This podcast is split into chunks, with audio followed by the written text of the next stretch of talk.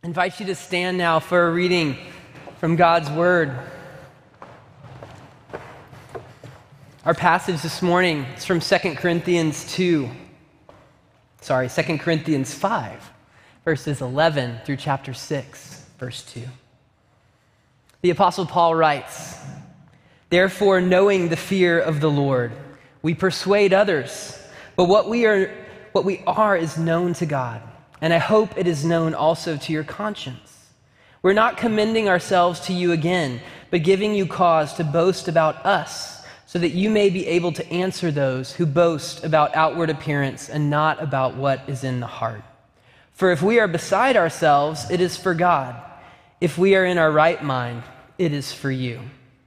For the love of Christ controls us, because we have concluded this that one has died for all Therefore, all have died. And he died for all that those who live might no longer live for themselves, but for him who for their sake died and was raised. From now on, therefore, we regard no one according to the flesh. Even though we once regarded Christ according to the flesh, we regard him thus no longer. Therefore, if anyone is in Christ, he is a new creation. The old has passed away, behold, the new has come. All this is from God, who through Christ reconciled us to himself and gave us the ministry of reconciliation. That is, in Christ, God was reconciling the world to himself, not counting their trespasses against them, and entrusting to us the message of reconciliation. Therefore, we are ambassadors for Christ, God making his appeal through us. We implore you on behalf of Christ, be reconciled to God. For our sake, he made him to be sin who knew no sin, so that in him we might become the righteousness of God. Working together with him, then, we appeal to you not to receive the grace of God in vain. For he says, In a favorable time I listened to you, and in a day of salvation I have helped you. Behold, now is the favorable time. Behold, now is the day of salvation. This is the word of the Lord. Thanks be to God. You may be seated. Let's pray together. Lord, we come to you this morning and we are weak and weary. But Lord, we long not just to survive, but to thrive. We feel like the world is growing old. We're growing old, but you came to make us new. Lord, we need you so much. Come and teach us your word. For we pray in Jesus' name. Amen. Welcome to 2021, probably the most anticipated new year in recent memory. I know there are people who have had tougher years than 2020, but the world as a whole, collectively, it's hard to imagine the world ever groaning for a new year like we groan for this one. So just imagine being 2021. Don't you feel the pressure right now if you're 2021 to deliver something new? But there's a danger when everyone wants something new so badly. There's a danger because we just want COVID gone, right? We just want business back. We just want to leave our house and go somewhere, you know, take a trip, even if we're just going to a store. And, and that's not bad. It makes sense. It's not evil to want our situation to change. But if that's all that we want, it reveals something about us. It's easy to want new circumstances and not really want a new heart. So the question really is what kind of new do we want this year? And this is why the Apostle Paul is such a good guide for us. If you know Paul's story, you know his life was really difficult, a lot more difficult than 2020. At different times, Paul was mocked. He was beaten. He was stoned. He was imprisoned. He was shipwrecked. And yet, Paul says interesting things. In his life full of problems, he says things like in 1 Thessalonians 5, he says, Rejoice always, pray without ceasing, give thanks in all circumstances, for this is the will of God for you in Christ Jesus. You hear that, and you might think, That's strange. That's not really how I approached my difficulties in 2020. But Paul gets stranger. He, he rarely asks the Lord to change his difficult situation. Even when he's in jail, Paul's main prayer is not, Lord, just get me out of here. His main prayer is for his captors to come to know Christ and for the church to be encouraged that Paul is boldly preaching the gospel to the people in jail. So in Philippians 1:12, Paul writes from jail, I want you to know that what has happened to me has really served to advance the gospel. Strange, right? Through all the challenges of 2020, could we say that what has happened to us has really served to advance the gospel? See, Paul's more interested in glorifying the Lord in his circumstances than getting out of his circumstances. So his perspective can be really different from ours. And that's why we need to hear from him at a new year.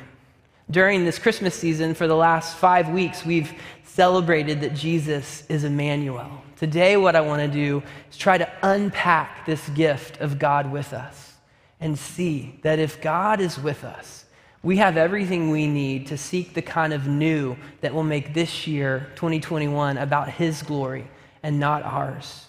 So, we're going to focus on three big areas. And the first one is this let's consider the message that will frame our lives this year. What will be the central message of our lives in 2021?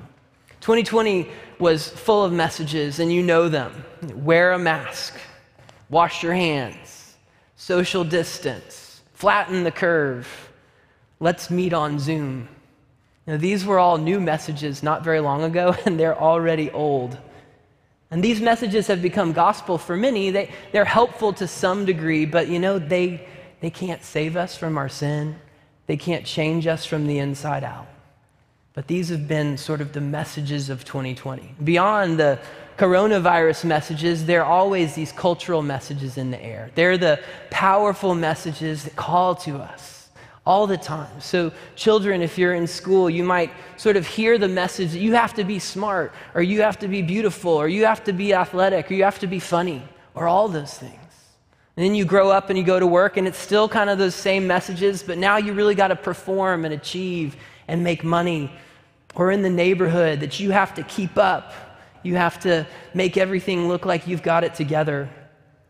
Or in relationships, the message that we have to fit in somehow, find how to belong. All these messages out in the world are about what we have to do, what we have to do to prove ourselves and earn our place, our acceptance. And so, what the world does is it repackages these messages all the time, trying to make them sound new. It's the newest product, it's the next relationship, it's the newest whatever. And we're tempted to fall for it. We have these two big oak trees in our front yard, and I sort of love hate them. Because for most of the year, they have these great leaves filling up the trees. They look new, they look alive. And then around November, acorns and leaves. And for weeks and weeks and months, we're still picking up leaves today. And we can pick them up today, and it looks like we didn't do anything tomorrow. And so I'm not bitter. But it's a picture because when the world offers us new, it's like these trees. It looks new, it looks alive, and then in time, the life dries up, falls off, and we're just left to pick up the pieces. And, and, kids, you might think about it like when the world offers us new, it's like that Christmas gift. You know, the one you were so excited to get on Christmas Day, and now it's two weeks later, and you're already a little bored. You don't really want to tell your parents, but you're thinking about the next thing. That's new in the world. New grows old in the world pretty fast.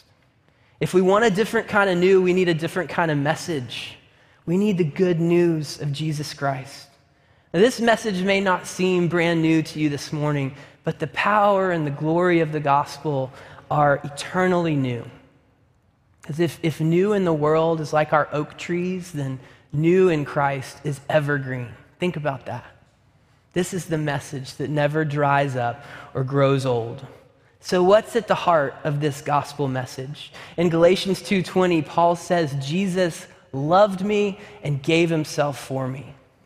And these are really the two pillars that we see in 2 Corinthians 5 also, Jesus' love for us and his death for us. Look at verse 14. For the love of Christ controls us. You know, Christmas is really the beginning of the greatest love story. God became a child so that we might become his beloved children. Jesus is the ultimate gift of love. John says it in John 3:16, "For God so loved the world that he gave his only begotten son." So the loving Father sent his beloved son, and Christ came to love us and give himself for us. Why? So that all who trust in him would be safe and secure in his love now and forever. So has this story, has this message become your story, your message? Is this the message that hushes all those other messages that call out to you? Are you so safe in the love of Christ that you can rejoice no matter what? Like Paul was saying in 1 Thessalonians, rejoice always.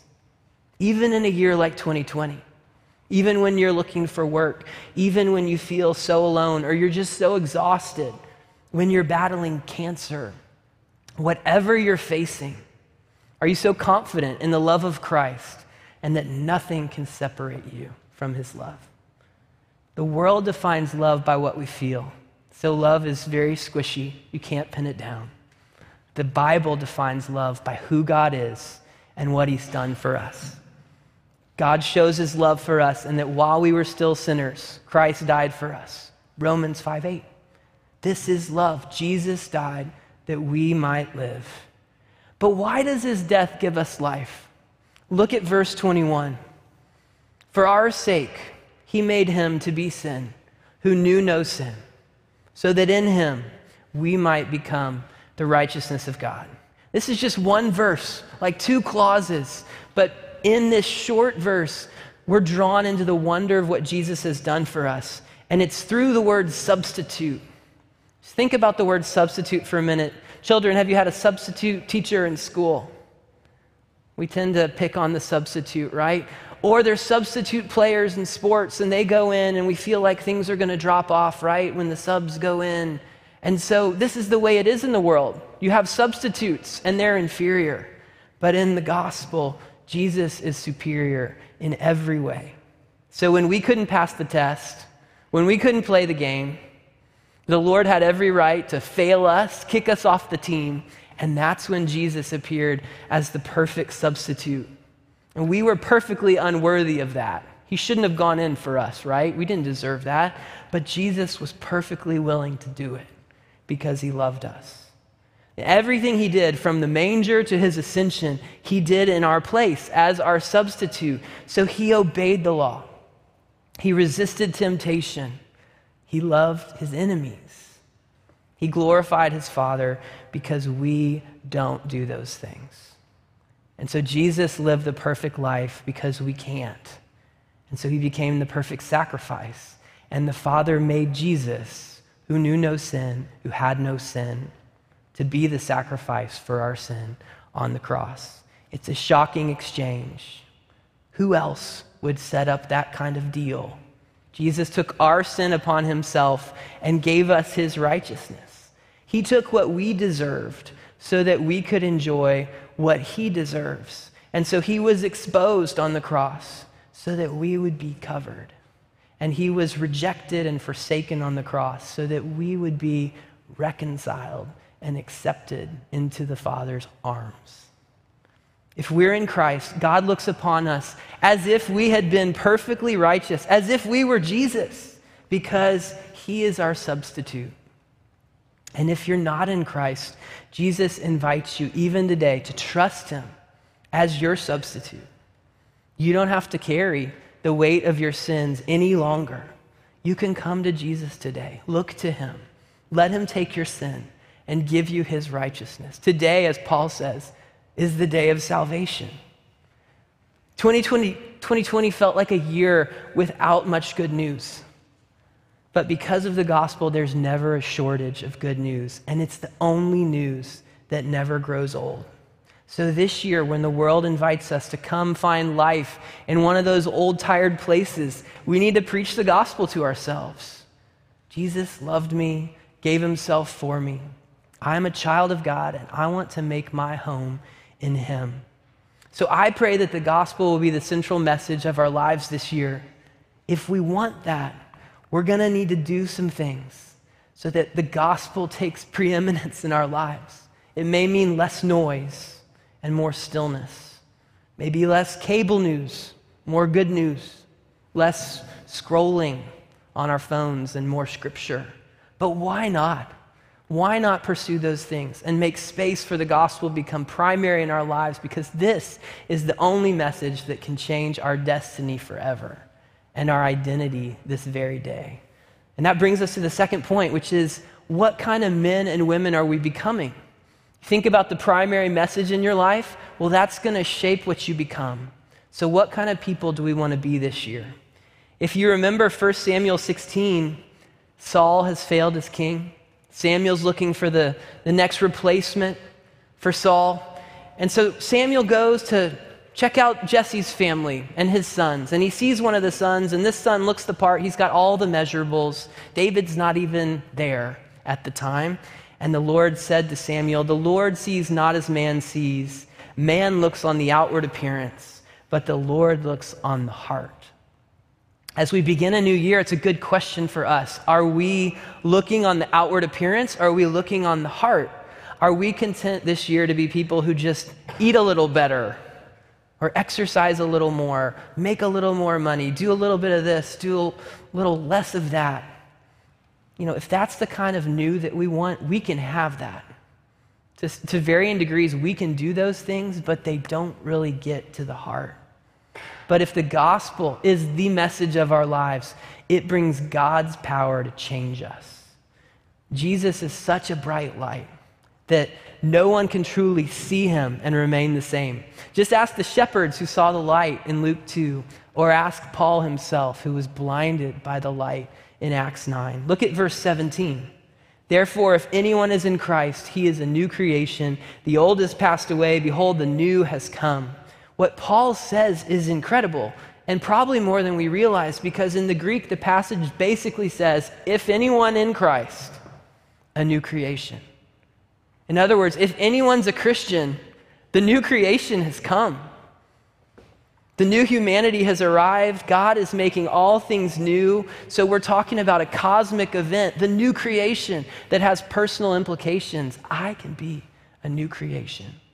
It's like saying if anyone's on the dance floor, the wedding reception has begun.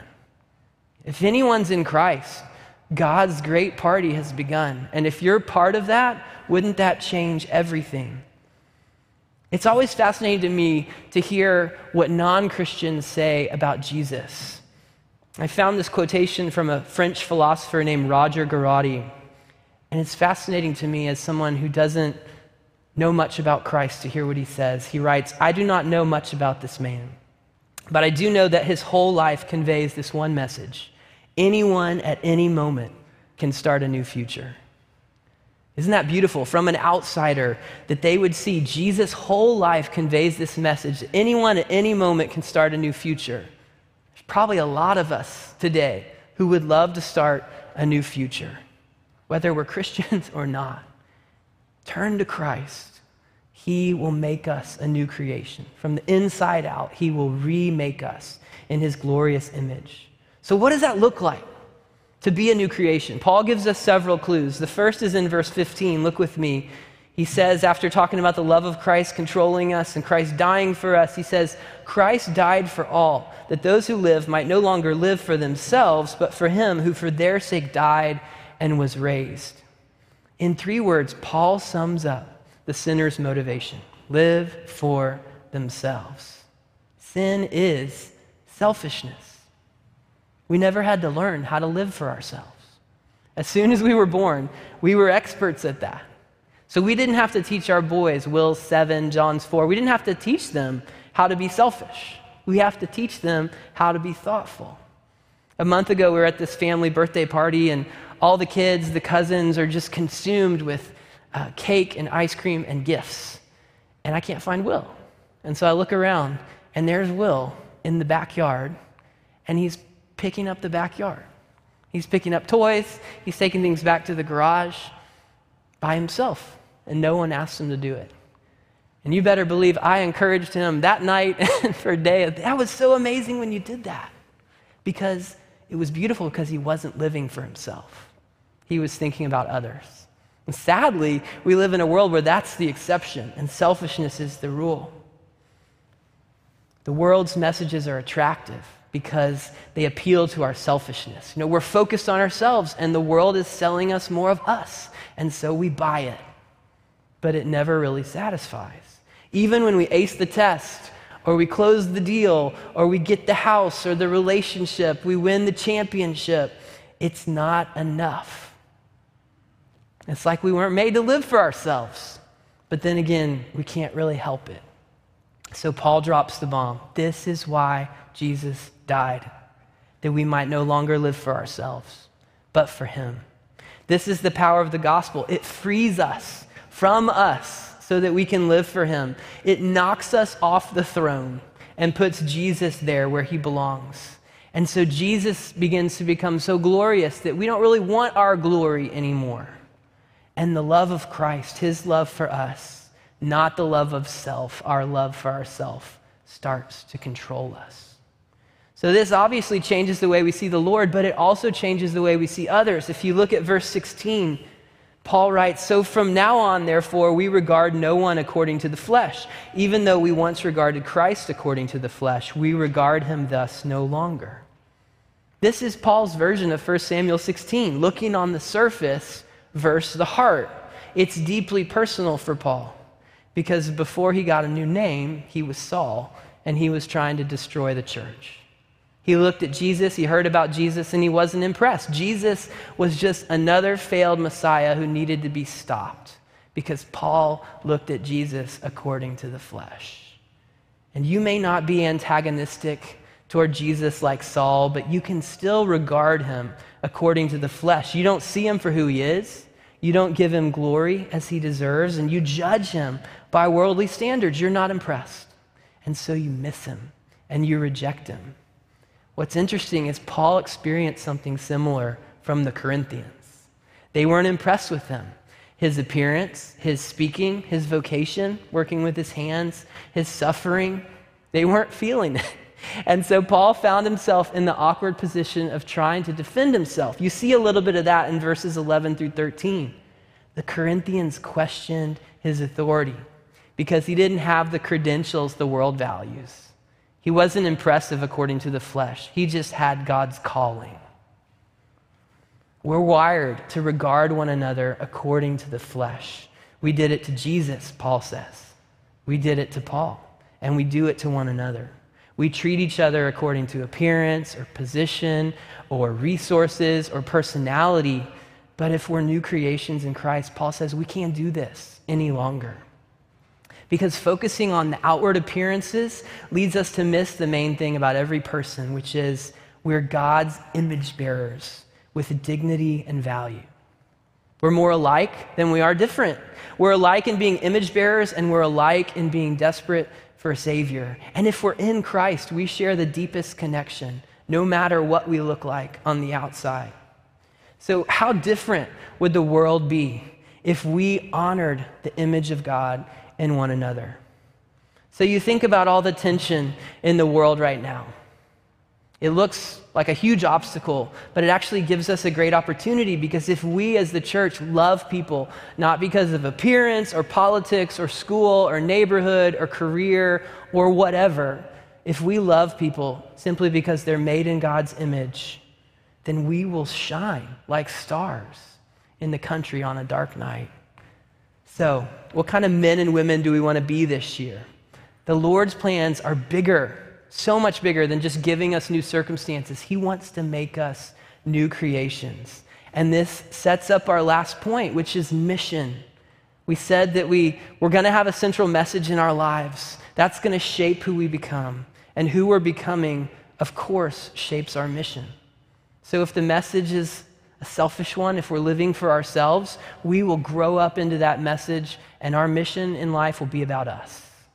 But if our message really is the gospel, we will be growing up in Christ and our mission will more and more be about Jesus. In verses 18 through 20, Paul says so much. And first, he reminds us that all this new is God's doing and not our own. So, as we start a new year, we're dependent. God is the one who makes things new. We can't force this, but this is what he's doing. What has he done for us? If you see those verses, through Christ, he's reconciled us to himself. We were his enemies, and he has turned us into his friends. He no longer counts our sins against us. Sometimes you think God is keeping score. In Psalm 103, it says, As far as the east is from the west, so far as he removed our transgressions from us. If this were the end of the story, it would be enough for us to sing forever. But God hasn't just done this for us, He's actually given something to us. So, what has He given us? Look at verse 18. He reconciled us to Himself and gave us the ministry of reconciliation. And Paul basically says it again in verse 19. He was reconciling the world to Himself and entrusting to us the message of reconciliation. So, if we've responded to the message, we're now messengers. And if we've been reconciled, we're now part of the ministry of reconciliation. No Christian is a spectator in the work of redemption. We are participants. We have a new mission. Verse 20, therefore, Paul says, we are ambassadors for Christ. And isn't ambassadors the perfect word for our mission? Because ambassadors don't have their own message. They're just carrying the message of the king. And ambassadors don't live for themselves. They're living for the king and his kingdom. In Paul's world, it was probably more like the ruler of a smaller region would send his ambassadors to the mighty king or emperor and just hope that we could find favor and get something that we want. But in our situation, we already have the favor of the King of Kings. And now he's sending us as ambassadors to the world with that joyful news of Christ. And God is making his appeal through us, through us. If you were God, would you want us to be the mouthpiece? I mean, what? God, do it yourself. No, He wants us to be involved in the work. So we don't have our own message. We're just carrying the greatest message in history, and we don't live for ourselves. We're living for Him. And we don't even have our own power. He's filled us with His Spirit to give us the power. Now, we don't have to stop what we're doing necessarily to be ambassadors for Christ. A lot of times we think that, oh, now I got to quit this and go do this, and that may be the case sometimes. But for the most part, it's just about the Lord opening our eyes to see in those places where He's put me, in those places where He's called me, that's where I get the joy of being an ambassador at home, in our neighborhood, in my school, at the office, at the gym, at the store. That's where we're called to be ambassadors for Christ. I've heard so many stories recently of how you're reaching out to your neighbors. The pandemic obviously has given us a chance to know the people around us, sometimes just because we're stuck with them. but this is exactly what we should have been doing all along. You know, knowing and loving our neighbors and being an ambassador for Christ. God is reconciling the world to himself in Christ, and we get to invite people to come. We can't save anyone, we can't control how they're going to respond, but we can pray for them.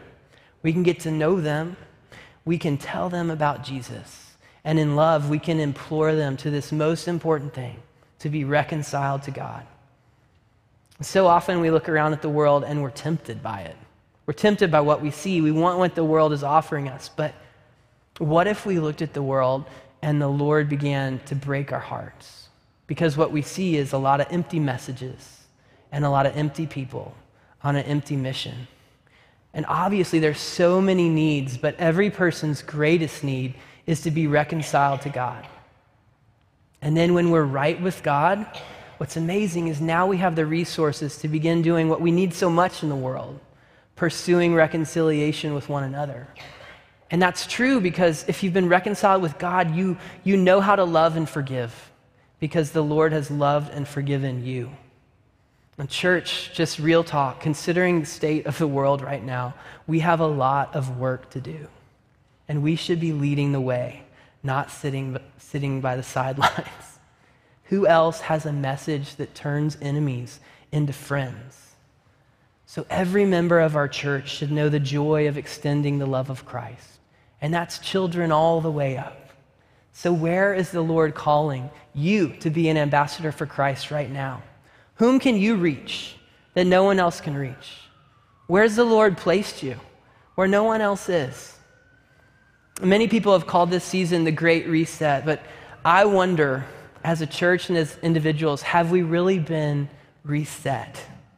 Sure, we've been frustrated, we've been forced to slow down, we're not out of the woods yet, unfortunately, but as Tommy was praying, have we learned what the Lord wants to teach us in this hard season? Have we really humbled ourselves and cried out to Him, say, Lord, what are you doing? Your will, not mine. Do we really want Jesus?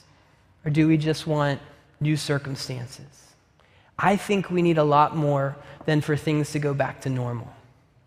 We need the kind of new that only the Lord can provide. The pandemic obviously is growing old, but the Lord wants to make us new.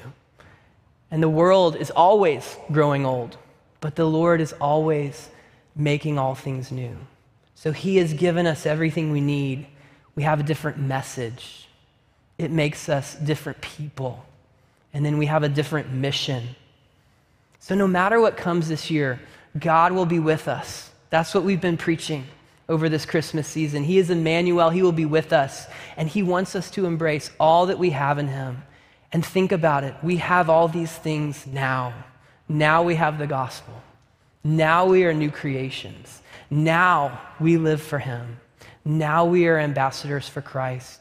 And as Paul says, now is the day of salvation.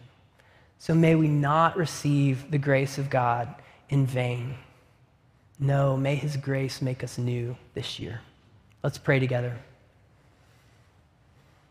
Father, we thank you again for the birth, life, death, and resurrection of our Lord Jesus Christ.